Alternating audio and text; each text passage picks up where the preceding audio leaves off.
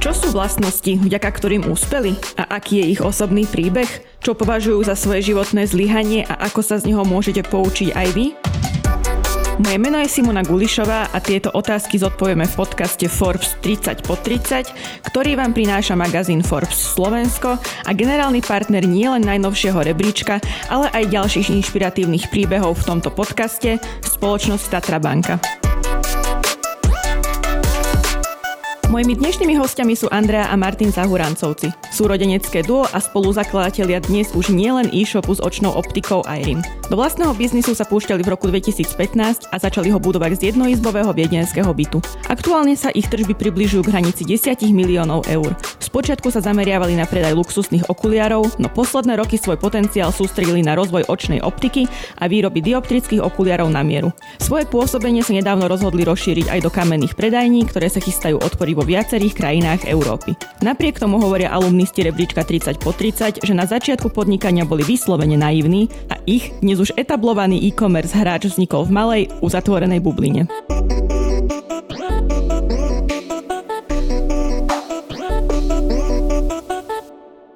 Andrea Martin, ďakujem, že ste k nám dnes prišli. Začnem teda otázkou, ktorá poslucháčov možno inšpiruje k tomu, aby niečo podnikli alebo zmenili.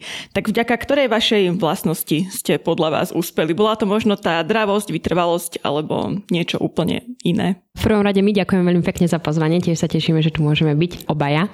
A ja pri tejto otázke vždy, čo ma prvé napadne je to, že my keď sme začínali Airim, ja som mala 21 rokov a určite to bola nejaká tá dravosť, odvaha, ale aj nejaká taká tá zdravá ignorancia toho, že čo by sa mohlo stať a čo by nás mohlo teda stopovať alebo stopnúť od potenciálnych nepríjemností a my sme nad tým v podstate vôbec nerozmýšľali. Prišiel nápad a ja som bola v mindsete, že absolútne som si nepúšťala do hlavy žiadne myšlienky, že by sa niečo mohlo stať, že by niečo nemohlo výjsť a jednoducho my sme do toho išli. Takže je to určite nejaký taký mix tej drávosti, mladickej, možno aj nerozvážnosti dokonca a odvahy. No ja by som v prvom rade taktiež doplnil to, že ďakujem za pozvanie a že ste nám dneska sprostredkovali skorý odchod z Office a súrodenecký biznis čas. A aj keď sa nad tým zamýšľam, tak si myslím, že v úplných začiatkoch mojej kariéry ešte pred Irimom, a to je možno vlastnosť, ktorá nejakým spôsobom sa reflektuje nielen profesne, ale v celom mojom živote, bolo, že som prioritizoval skúsenosť pred nejakým, že finančným alebo kalkulovaným benefitom. Prvý job, ktorý som dostal, mi v podstate platil ako internship nejakých 700 dolárov v Hočiminovom meste vo Vietname. Letenku som si musel zaplatiť sám, že bolo úplne jasné od prvého dňa, že ja na to pravdepodobne prerobím, ale aj tak som tam išiel, aj tak som makal 13 hodín denne a nebol som nejaký privilegovaný špekulant, ako je na Slovensku celkom bežné a nezjednával som si firemné auto a stravné lístky a podobne a v podstate z toho, čo mal byť 6-mesačný internship, som proste vďaka tomu, ako sme makali, aký sme tam vybudovali kolektív, už v priebehu troch mesiacov dostal, že full-time job a ostal takmer rok. Áno, ja čo by som možno dodala je to, že nám nikdy ani nezáležalo na tom, že čo si myslia iní a to bol podľa mňa veľký poháňač v našom podnikaní, lebo v dnešnom svete sa veľmi stretávam s tým, že ľudia sa boja, lebo čo keď niečo nevidia a čo si o tom pomyslia s námi a či nesklamú rodičov a okolie. A my sme sa nad tým nikdy nezamýšľali, ako som hovorila, my sme naozaj do svojej mysle nevpúšťali takéto myšlienky alebo nejaké pochybnosti. A to podľa mňa je veľký dôvod alebo zásluha na tom, kde sme dnes. A ty si spomínala, že dravosť a neoblomnosť a disciplína a podobne, ale mne napríklad napadá slovo, ktoré by asi nikto neočakával, ja by som povedal, že to je naivita, lebo my sme boli vyslovene naivní v tých začiatkoch. Keby za mnou dneska niekto nakráčal a snažil sa mi odprezentovať IRIM, že to isté, čo sme išli praviť pred 7 rokmi my, v koľkých krajinách a s akým budžetom, tak by som pravdepodobne povedal, že to sa proste nedá, odhováral ho. Takže my sme si naozaj žili vo svojej bublinke na 1,5 izbovom byte vo Viedni, boli sme odpojení do akéhokoľvek slovenského startupistického ekosystému a išli sme si proste iba slepo a naivne svoje a ono sa to proste nejako podarilo. No ale z tej naivity teda vznikol jeden z najväčších, ak nie teda najväčší e-shop s okuliarmi, s očnou optikou. Teraz ste sa ale pustili do kamenného predaja. Tak prečo? Čo nastalo? Celá myšlienka Irimu, akože jeho biznis téza od úplného počiatku bola založená na tom, že okuliare a očná optika ako tak je posledný multimiliardový gigantický segment na svete, ktorý ešte neprešiel transformáciou smerom ku online a v zásade je sa, že 95% všetkého na trhu aktuálne stále predáva rovnakým spôsobom ako v 80 rokoch. A na niekedy pôjdeme offline a či otvoríme nejakú že sieť vlastných optík. A my sme vždy k tomu kategoricky hovorili, že nie, pretože to je presne to, čo nechceme a presne to, voči čomu bojujeme. My sme si však mysleli, že tá transformácia nastane a stane sa rýchlejšie. V roku 2015 sme dávali do našich investment pitchov, že sa tak stane do roku 2020-2022, teraz sme 2023 a hýbe sa to pomaly, ľudia sú oveľa viac opatrnejší, ako sme si mysleli a napriek tomu, že veci ako COVID to ešte urýchlili, tam jednoducho jednoducho nie sme, tak sme si povedali, že kým sa to deje a kým to možno potrvá ďalších 10 rokov, kým väčšina sa toho bude predávať online, že tam budeme, že budeme toho súčasťou, že tomu pomôžeme, aby sa to udialo rýchlejšie. Áno, ale na druhej strane je podľa mňa úplne super, že sa tak stalo, lebo sme zistili, že máme oveľa bližší kontakt s tým zákazníkom. Sme tam, môžeme s nimi pokecať, veľa ľudí teda stále nedôveruje tým nákupom, ako povedal Martin, ale aj mimo toho je podľa mňa úplne super to fyzično. Aj to, že môžeme ten zrak merať, mať tam ľudí a počúvať aj ich názory a ich požiadavky face to face. Čo to ale urobí s cenami vašich okuliarov? Pretože vy ste mali teda tú filozofiu výstavu na tom, že sa zbavíte teda nákladov z prevádzky kamenných predajní, presuniete sa na online, tým pádom máte menšie náklady aj vy na život, tak možno sa to odrazí v tomto segmente nejako?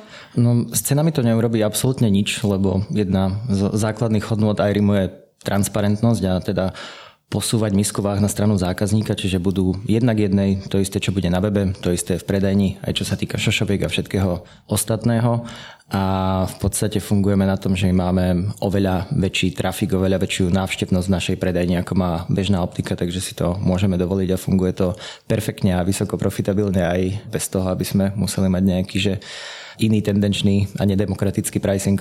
Už si teda načrtol možno to, ako sa vám darí, teda podľa čísel z Finstatu sa vaše tržby pohybujú na úrovni 10 miliónov eur, ak sa nemýlim. S akými výzvami sa stretávate v biznise tejto veľkosti? Aktuálne je najväčšia výzva rásť, naďalej škálovať a keď už sme teda začali tú tému tých kamenných obchodov, tak práve tie taktiež otvárať na ďalších lokalitách, v ďalších mestách. Ja musím asi že s obrovským kusom radosti a spokojnosti povedať, že po dlhokánskej dobe čelíme výzvam, ktoré sú naozaj príjemné a kreatívne, že neťaháme firmu s problémov kvôli covidu, kvôli vojne, z profitability a podobne.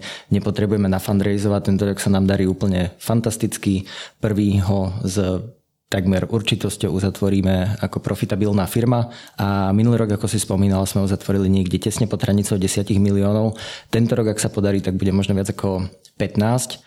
A myslím, že IRIM urobil nejakú že revolúciu na slovenskom, respektíve stredo, východo, európskom a balkánskom trhu. Najprv tým, že zdemokratizoval predaj slnečných značkových okuliarov, a následne sme spúšťali našu vlastnú značku. Následne sme začali transformáciu z toho, že už nechceme byť fashion e-shop, teda z módu, ale že chceme byť skutočná online optika. A aktuálnou obrovskou výzvou sú tie predajne, pretože tú prvú sme si naozaj vycibrili, zobrali sme si kopec času na to, aby sme vymysleli všetky procesy, aby to fungovalo, aby to bolo zdizajnované a teraz ich v podstate chceme replikovať a chceme vytvoriť celkový ekosystém. Nepozeráme sa na to zďaleka, takže máme online a offline. Je to prepojené uzatvorené otvára to kruh. Ty objednávku dokážeš začať na webe, dokončiť na predajni, začať na predajni, dokončiť na webe, vyskúšať si, odmerať si. Ale v prvom rade ľudia, keď do tej predajne nakráčajú, pomeráme im oči, tak sa automaticky uložia do databázy na webe a človek tam už nikdy nemusí prísť, či si potom môže vybrať rám, tie dáta tam bude mať a tým pádom, že konvertujeme už do digitálnej, modernej sféry. Je ten kamenný predaj pre vás teda tak úspešný projekt, že rovno po otvorení teda tej prvej predajne idete do druhej, alebo to je proste prirodzene, že aby ste to mali na viacerých miestach? Vieme z našich demografických dát, že druhá väčšina našich zákazníkov pochádza z veľkých miest v každej krajine z prvého a druhého najväčšieho, takže aktuálnym cieľom je otvoriť jednu v každom väčšom meste, čiže budeme pokračovať s Košicami, Brnom, Prahou, potom pôjde možno Budapešť, Bukurešť, Sofia a tento rok nám neuveriteľne rastie Chorvátsko, takže zazeráme na Zágreb a boli by sme radi, ak by sa nám tento rok podarilo, že minimálne ďalšie tri. Teda nie je tajomstvom, že obaja veľmi často cestujete, tak ako sa manažuje firma Remote? Ja si myslím, že my dvaja cestujeme v prvom rade rôznym spôsobom, že ja naozaj remotely pracujem a Martin cestuje. Martin si ide také extrémy, že on sa úplne vyťaží, dve mesiace maká a potom si teda ide oddychnúť a cestovať. Ja som to cestovanie teraz poňala teda hlavne posledné roky od korony úplne ináč a tým, že za korony som sa nejak nečakane ocitla, alebo respektíve presťahovala do Indonézie, tak už to nevnímam ako nejaké cestovanie, už to vnímam v podstate ako svoj base, kde tak ako fungujem na Slovensku, tak fungujem aj tam. Trošku sa mi samozrejme musela poupraviť pozície, aby som teda mohla byť remotely, ale áno, ja v podstate neustále pracujem a cestujem kvázi menej, alebo si niečo objavujem cez víkendy. Zatiaľ, čo Martin naozaj, že cestuje, cestuje dobrodružne, backpackovo. Áno, myslím, že Aďa to povedala za mňa presne to, čo som chcel povedať, že ja vlastne remote nezvyknem pracovať. Keď niekam idem, tak vyslovene, že iba cestujem vo vysokom nasadení. Neberiem si za sebou väčšinou ani laptop, má to byť naozaj, že mentálna hygiena. Ale to isté zároveň robím, keď som v kancelárii, že dávam tomu 120% a ja fičím v takých cykloch, že prídem do Bratislavy na dva mesiace na kvartál, makám, makám, ale potom sa potrebujem ísť na týždeň, dva vypnúť, alebo si to dávam cez predložené víkendy. Čo na to hovoria možno investori? Lebo možno niektorí nie sú úplne spokojní, keď nemajú svoj founderský tým na jednom mieste. Alebo sa mýlim, možno to je už dnes úplne inak.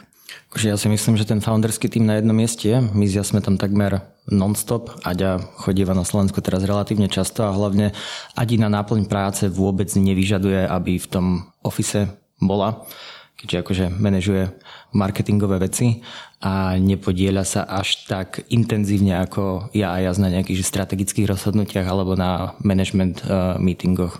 Ja si myslím, že sme si to práve super nastavili, lebo my sme boli štyria foundry a podľa mňa, keď sme tam naozaj boli stále štyria, štyri názory, štyria na meetingu, takže podľa mňa teraz, keď je tá kvázi moc, alebo ako to mám nazvať, centralizovaná na dve osoby, tak je to podľa mňa ešte efektívnejšie a pohodlnejšie. Mhm. Možno Andrea, keď si sa presťahovala do Indonézie, tak ako si si možno nastavila tie pracovné návyky inak? Akože trošku si to načrtla, ale ak by si to mohla rozvinúť. Áno, v podstate ako som načrtla, tak pre mňa to nie je, že som v Indonézii a cestujem a musím sa teraz eh, zariadiť tak, aby som mohla pracovať. Naozaj fungujem tak, ako fungujem tu, čiže pracujem a mám svoju rutinu. Avšak to mi to dokonca ešte vyhovuje viac, lebo ja nie som veľmi fanúšik rán, takže ja vždy si zvyčajne ráno potrebujem mať takéto pomalé ráno, ísť na plán pláž, potom si idem zacvičiť, idem na obed. Ja mám všetko v podstate tak uh, v svojom to-do liste dan a potom začínam pracovať. A to je v podstate presne, kedy náš tým na Slovensku začína chodiť do kancelárie online. Tým, že je tam zvyčajne časový posun 5 alebo 6 hodín podľa obdobia v roku. Uh, prišla som na to, že mi to úplne najviac vyhovuje. Po obede som efektívnejšia, viac mi to páli a naozaj ma nič neťahá uh, mimo laptopu alebo mimo domu, lebo naozaj už mám všetko odmakané. Takže remote práca pre nie ranné vtáčata zo Slovenska je práve ideálna z Bali. Áno, áno, ten smer juhovýchodná Ázia mne naozaj veľmi, veľmi vyhovuje. Poďme teda teraz na našu pravidelnú rubriku a to je životný fuck up. Tak čo bolo vašim životným fuck upom? Ako ste sa z neho poučili? Ja žiaden nemám. Úplne naozaj ma žiaden nenapadá. Podľa mňa akože urobili sme určite veľa chýb, to si myslím, že robí každý, ale žiaden z nich nepovažujem ako nejaký že fuck up. A podľa mňa, keď sa stalo niečo, čo nebolo možno najlepším rozhodnutím alebo najlepším moveom, aktom, tak konec koncov nás to vždy poučilo a urobilo nás tým silnejším, akokoľvek gíčovo to znie. Ale naozaj, ja si myslím, že nemám nejaký fuck up, za ktorý sa háme, alebo ktorý ma mrzí. Ja to budem mať určite podobne, že fuck upov by som vedel vymenovať e, mnoho, ale žiadnemu z nich neviem dať prívlastok, že životný. A asi sa budem musieť napojiť na Aďu v tomto, že ezoterickom okienku, spirituálnom, filozofickom, motivačnom a povedať, že viac menej všetky fakapy, aké sa mi stali, či už teda profesné, vajrime, strategické, hajrovacie, finančné, alebo aj proste v osobnom živote, beriem tak, že žiaden z nich by som nechcel zobrať naspäť, nerád sa v tom akože nejako piplem v minulosti všetko, ako povedal strýko, a Friedrich, čo nás nezabilo, to nás posilnilo.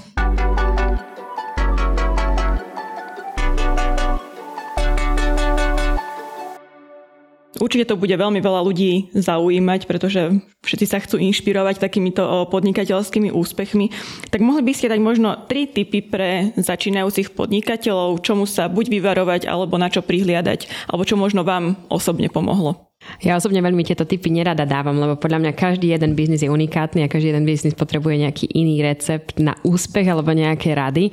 A tiež mnohé z dnešných rád mi prídu veľmi instantné, že ľudia očakávajú okamžitý úspech. Ale tak zo svojej skúsenosti, čo viem povedať, čo teda už sme aj spomínali, že podľa mňa nerozmýšľať príliš nad tým negatívnym, lebo podľa mňa, keď človek na to myslí, tak si to nejak podvedome aj privoláva. A nedbať na to, čo si myslia iní a či môže prísť nejaký neúspech alebo fail. Asi dať tomu teda tú dávku odvahy a nerozvážnosti dokonca, ktorú sme teda my na začiatku mali. Mne napríklad veľmi pomohlo z mojej skúsenosti v východnej Ázii, kde som niekoľkokrát zažil to, že sme v podstate začínali firmu úplne from the scratch, úplne od začiatku a piati ľudia sme sa stretli v miestnosti, prišiel nejaký e-mail v znení, na účte máte toľko a toľko miliónov a choďte od zajtra do toho, že som si uvedomil, že podnikanie nie je nejaký špecifický skill a že ľudia, podnikatelia nie sú nejaká kasta ľudí, že v podstate to dokáže robiť každý, každý to dokáže robiť úplne že pankovo a mám pocit, že na Slovensko sa na to mnoho ľudí pozerá tak, že ty potrebuješ mať nejaký papier, nejakú pečiatku, že potrebuješ mať niečo naštudované, že je to strašne veľmi ekonomické. Podľa mňa sa na to treba pozerať tak, že to je transakcia medzi dvoma ľuďmi a že vytváraš iba nejakú hodnotu pre iných a či už si potom ku tomu urobíš účtovníctvo a podobné veci, že to je to druhoradé, že v prvom rade sa do toho pustiť. Andrea Martin, ďakujem vám ešte raz, že ste sa k nám pripojili a želáme všetko dobré. Ďakujeme veľmi pekne aj my. Ďakujeme.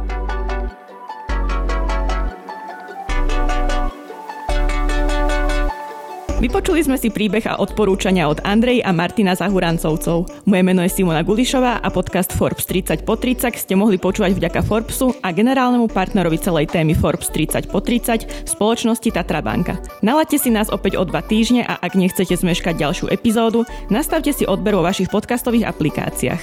Prepisy podcastov môžete sledovať na forbes.sk a ak budete mať chuť, napíšte mi e-mail na adresu simona.gulisova.forbes.sk alebo na môj LinkedIn. Ďakujeme, že nás počúvate.